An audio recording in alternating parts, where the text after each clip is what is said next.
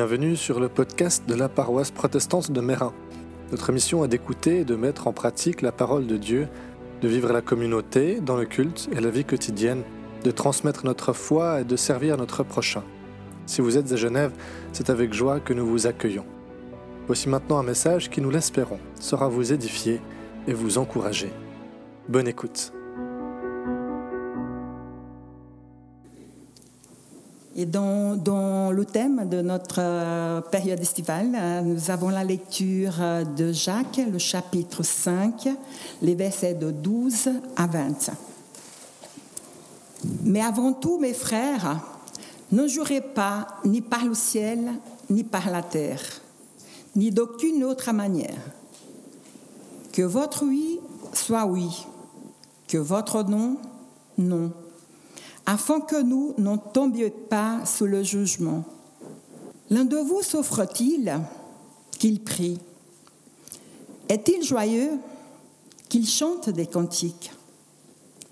L'un de vous est-il malade qu'il fasse appeler les anciens de l'Église et qu'il prie après avoir sur lui une onction d'huile au nom de notre Seigneur? La prière de la foi sauvera le patient. Le Seigneur le relèvera et s'il y a des péchés à son actif, il sera pardonné. Confessez-vous dans vos péchés les uns aux autres et priez les uns pour les autres afin d'être guéris. La requête d'un juste agit avec beaucoup de force. Élie était un homme semblable à nous. Il pria avec ferveur pour qu'il ne plût pas et il n'en plut pas sur la terre pendant trois ans et six mois. Puis, il pria de nouveau. Le ciel donna de la pluie, la terre produisit son fruit. Mes frères, si l'un de vous s'est égaré loin de la vérité et qu'on le ramène, sachez que celui qui ramène un pécheur du chemin où il s'est égaré lui sauvera la vie il fera disparaître une foule de péchés. Bonjour à chacun, à chacune. Merci beaucoup, Naïdé, pour euh, ce que tu as partagé avec nous dans cette première partie de culte.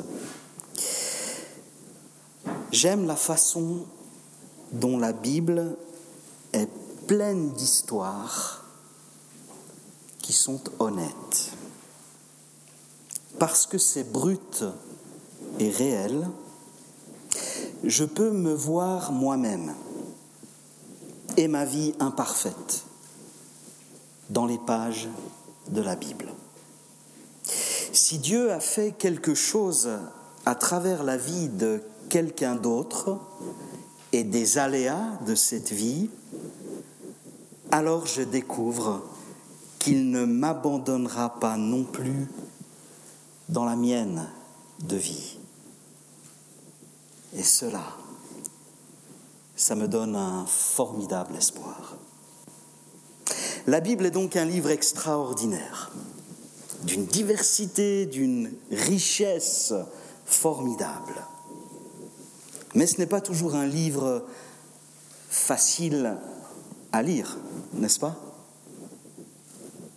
Il nous résiste parfois et cela même si nous la lisons depuis des années, même si peut-être nous avons fait quelques années d'études de théologie et que nous pouvons peut-être la lire dans son texte original, en hébreu ou en grec. Bien sûr, le, message central de la Bible est clair. On comprend bien la révélation du Dieu créateur, son projet de salut pour une humanité rebelle, sa révélation progressive et sa mise en marche à travers un homme, Abraham, puis à travers tout un peuple issu de sa descendance, le peuple d'Israël, qui porte la promesse d'un sauveur. On comprend bien le message de la bonne nouvelle du salut de Dieu en Jésus-Christ. Un salut annoncé dans les premières pages de la Bible, un salut annoncé par les prophètes et surtout un salut accompli par le Fils de Dieu devenu homme, mort et ressuscité, élevé à la droite de Dieu. Nous comprenons ça, nous l'assimilons, nous le mâchons. Et nous reconnaissons que certains textes restent pourtant parfois encore obscurs, ou en tout cas, en tout cas difficiles à comprendre et la compréhension n'est pas la seule difficulté que nous rencontrons. Il y a aussi toute la difficulté à vivre et à mettre en pratique ce que nous comprenons. Nous restons donc toutes et tous en marche avec Dieu. D'où le thème de notre été, en marche avec Dieu. Avec quelques convictions chevillées au cœur, une certaine compréhension des choses et bien des questions en suspens devant certains textes, en marche avec Dieu.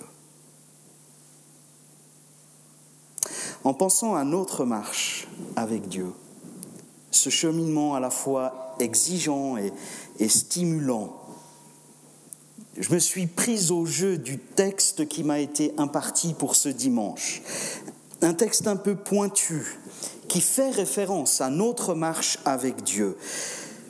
Un texte qui n'en a peut-être pas l'air au premier abord, mais qui m'a semblé en fin de compte plutôt difficile. Difficile peut-être à comprendre, mais surtout difficile à pratiquer. J'en relis la portion qui m'a été impartie en Jacques 5, les versets 19 et 20. Mes frères et mes sœurs, parmi vous, quelqu'un peut se perdre loin de la vérité et un frère ou une sœur peut le ramener. Eh bien, vous devez savoir ceci. Si une personne ramène un pécheur de la mauvaise route où il se trouve, il le sauve de la mort. Et à cause de cette action, Dieu va pardonner beaucoup de péchés. En marche avec Dieu, il peut donc se trouver que nous nous retrouvions égarés sur une mauvaise route. C'est de cela dont il s'agit ici. Se retrouver égarés sur une mauvaise route. Le dernier chapitre de l'épître de Jacques, Naïdé a lu avec nous, est constitué de différentes exhortations, assez disparates et pourtant complémentaires, et surtout éminemment communautaires. Elle parle du rapport aux richesses, elle parle de la patience, elle parle de la parole donnée, de la prière, en particulier de la prière pour les malades. Et puis il y a un autre texte qui arrive comme ça, qui, est la conclusion à la fois du chapitre, mais de la lettre entière de l'apôtre Jacques. Une conclusion, je trouve, un peu abrupte. On ne trouve pas, comme à la fin de la plupart des, lettres du Nouveau Testament, une, une salutation ou une formule de bénédiction. Est-ce qu'elle s'est perdue ou est-ce intentionnel de la part de Jacques pour nous laisser sur une exhortation ultime dans notre marche avec Dieu? Quelque chose, vous savez, d'un peu, d'un peu incisif qui vient, qui vient piquer. En tout cas, notre texte constitue le point final de l'épître de Jacques tel qu'elle nous est parvenue. Un point final quelque peu énigmatique. Qu'est-ce qui est difficile dans ce texte? Pour moi, j'ai identifié deux difficultés. La première, elle est théologique. Et puis l'autre, elle est pratique. Alors d'abord la difficulté théologique. Nous voyons ici que Jacques parle à des frères et à des sœurs. Il s'agit donc de chrétiens et de chrétiennes à qui Jacques s'adresse. Plus encore, Jacques nous dit que si ses frères ou si ses sœurs sont ramenés, ils sont sauvés de la mort. Et pourtant, ces expressions-là ne semblent pas tellement convenir à des chrétiens et à des chrétiennes. Comment un croyant, une croyante qui appartient en propre au Seigneur Dieu, comment peut-il, comment peut-elle s'égarer? Et comment peut-il, comment peut-elle être sauvé de la mort? Le croyant, la croyante, n'est-il pas déjà sauvé par Jésus-Christ? L'autre difficulté, plus pratique cette fois, elle est dans la façon de vivre ce texte en Église, en communauté chrétienne. Comment peut-on concrètement ramener un pécheur de la mauvaise route où il se trouve? Spécialement si ce pécheur est mon frère, est ma sœur en Christ. Et surtout, comment le faire sans se positionner en juge, sans user d'un discours accusateur ou, culpabilisant à l'excès. Alors là, il nous faut d'abord comprendre ce que signifie exactement l'expression sauver de la mort, littéralement sauver son âme de la mort. On l'a dit, Jacques s'adresse ici à des chrétiens et à des chrétiennes. Je ne pense donc pas que l'expression sauver une âme de la mort signifie ici simplement être sauvé. Parce que quand on prend l'ensemble de la révélation biblique, pas juste Jacques, pas juste Paul ou Pierre ou Jean, mais l'ensemble de la révélation biblique, on comprend que Dieu ne reprend pas ce qu'il donne. Jamais. Et j'aime bien dire qu'on ne peut pas perdre son salut parce qu'on ne peut pas non plus le gagner. Il ne dépend, ce salut, d'aucun effort de notre part, d'aucun mérite, d'aucune œuvre. Le salut, on le reçoit de Dieu par grâce. Et Dieu ne reprend pas ce qu'il a donné. Mais même sauvé, le chrétien, la chrétienne, doit encore lutter contre la mort qui agit en lui, contre le péché encore présent dans son cœur, contre le vieil homme, comme dirait l'apôtre Paul. Il ne suffit pas de croire qu'il suffirait de devenir chrétien ou chrétienne pour ne plus avoir de combat à mener dans sa vie. C'est même probablement le contraire. Des luttes spécifiques commencent avec la conversion. Des luttes spécifiques accompagnent une vie chrétienne cohérente. C'est un combat qui accompagne le chrétien, parfois douloureusement, tout au long de sa vie, tout au long de sa marche avec Dieu. Jacques lui-même l'a déjà évoqué au tout début de sa lettre. Il écrit Chacun est poussé au mal par son désir mauvais qui l'attire et l'entraîne. Et quand on laisse faire ce désir, il donne naissance au péché, puis quand le péché a grandi, il donne naissance à la mort. Il est donc tout à fait possible qu'un chrétien, qu'une chrétienne s'égare loin de la vérité, autrement dit qu'il s'éloigne de Dieu, parce qu'il n'y a pas de vérité en dehors de Dieu. D'ailleurs, la, formulation utilisée par Jacques évoque de manière étonnante, je trouve, la célèbre parole de Jésus affirmant qu'il est lui le chemin, la vérité et la vie. Jacques parle aussi dans ce verset de vérité, de chemin ou de route et de vie en étant sauvé de la mort. Mais attention, s'égarer, ce n'est pas seulement commettre tel ou tel péché. Il ne s'agit pas de faire une liste de péchés à ne pas commettre, et si on n'a coché aucune case, alors on est bon. Commettre le péché, c'est aussi ne pas faire le bien, c'est aussi s'installer dans l'indifférence, c'est aussi s'installer dans l'absence, voire le manque d'amour. Jacques l'a déjà dit, celui qui sait faire le bien et ne le fait pas se rend coupable d'un péché. Pour toutes ces raisons, nous pouvons dire qu'un chrétien, qu'une chrétienne peut, hélas, s'éloigner de la vérité, s'engager sur un mauvais chemin. Ça ne veut pas dire qu'il est perdu, mort spirituellement, mais par son égarement, quel qu'il soit, il laisse le péché agir en lui.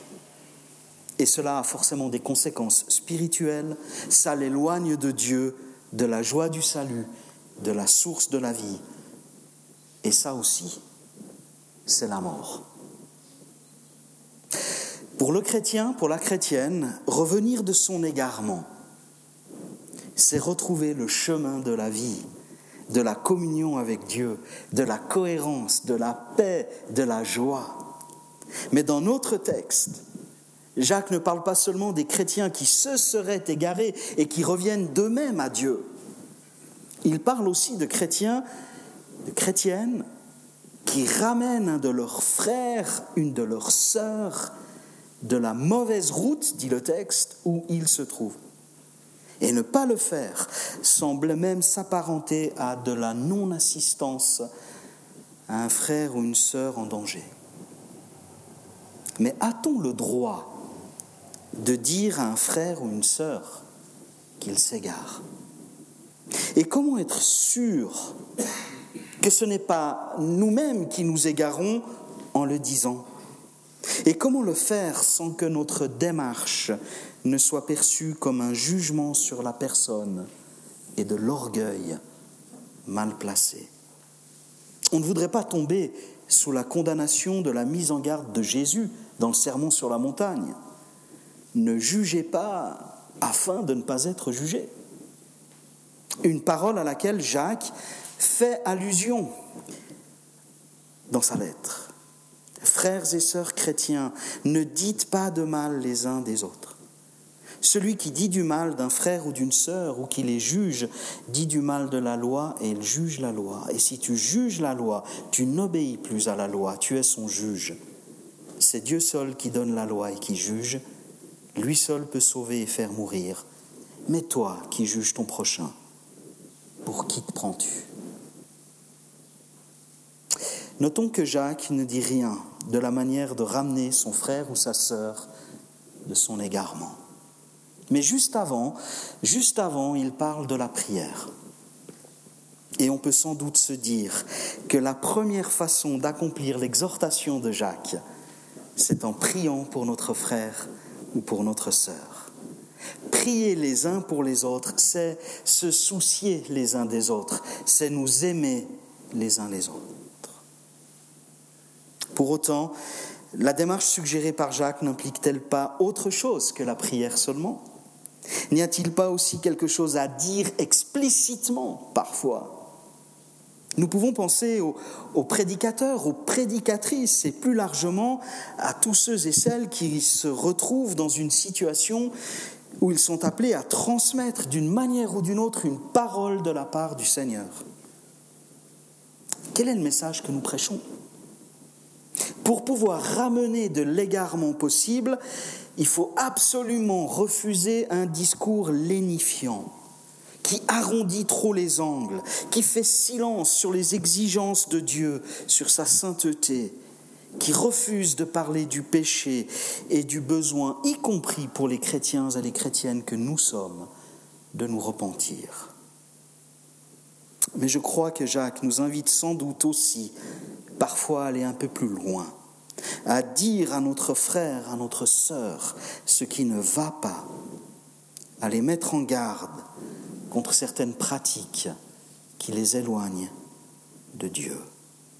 Mais attention, gardons toujours à l'esprit le risque de prendre la position du juge de son frère ou de sa sœur. Et ça, c'est à proscrire absolument. L'Église, c'est une communauté de pécheurs pardonnés.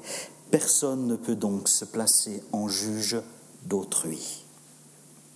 Et si une démarche est entreprise, envers un, frère, envers une sœur, il faut l'accompagner de prière et faire preuve de prudence, faire preuve de nuance, d'amour, de respect et d'humilité. Il suffit de relire le développement de la lettre de Jacques au chapitre 3 sur la langue et les débats et les dégâts que peuvent provoquer certaines paroles pour se convaincre des prudences nécessaires. Je conclus. Si cette parole de la lettre de Jacques est, un peu difficile à recevoir, autant théologiquement que, que pratiquement, c'est peut-être parce qu'elle vient toucher à nos luttes intimes, à nos limites maintes fois constatées, à nos combats personnels contre le péché, à nos sorties de route, à nos risques de nous égarer loin de Dieu. Aucun chrétien, aucune chrétienne n'échappe à ce risque-là. Mais la bonne nouvelle, c'est que Dieu est toujours prêt à pardonner, à accueillir, à recevoir comme tout à nouveau. Il nous accueille sans cesse, il ne rejettera jamais celui ou celle qui vient ou revient à lui. C'est aussi ce qui doit nous motiver dans nos prières les uns pour les autres et dans nos relations les uns avec les autres, aussi exigeantes que soient ces relations. Et finalement, nous avons toujours et nous aurons toujours besoin d'être sauvés de la mort par celui qui a vaincu la mort, le Christ ressuscité. Amen.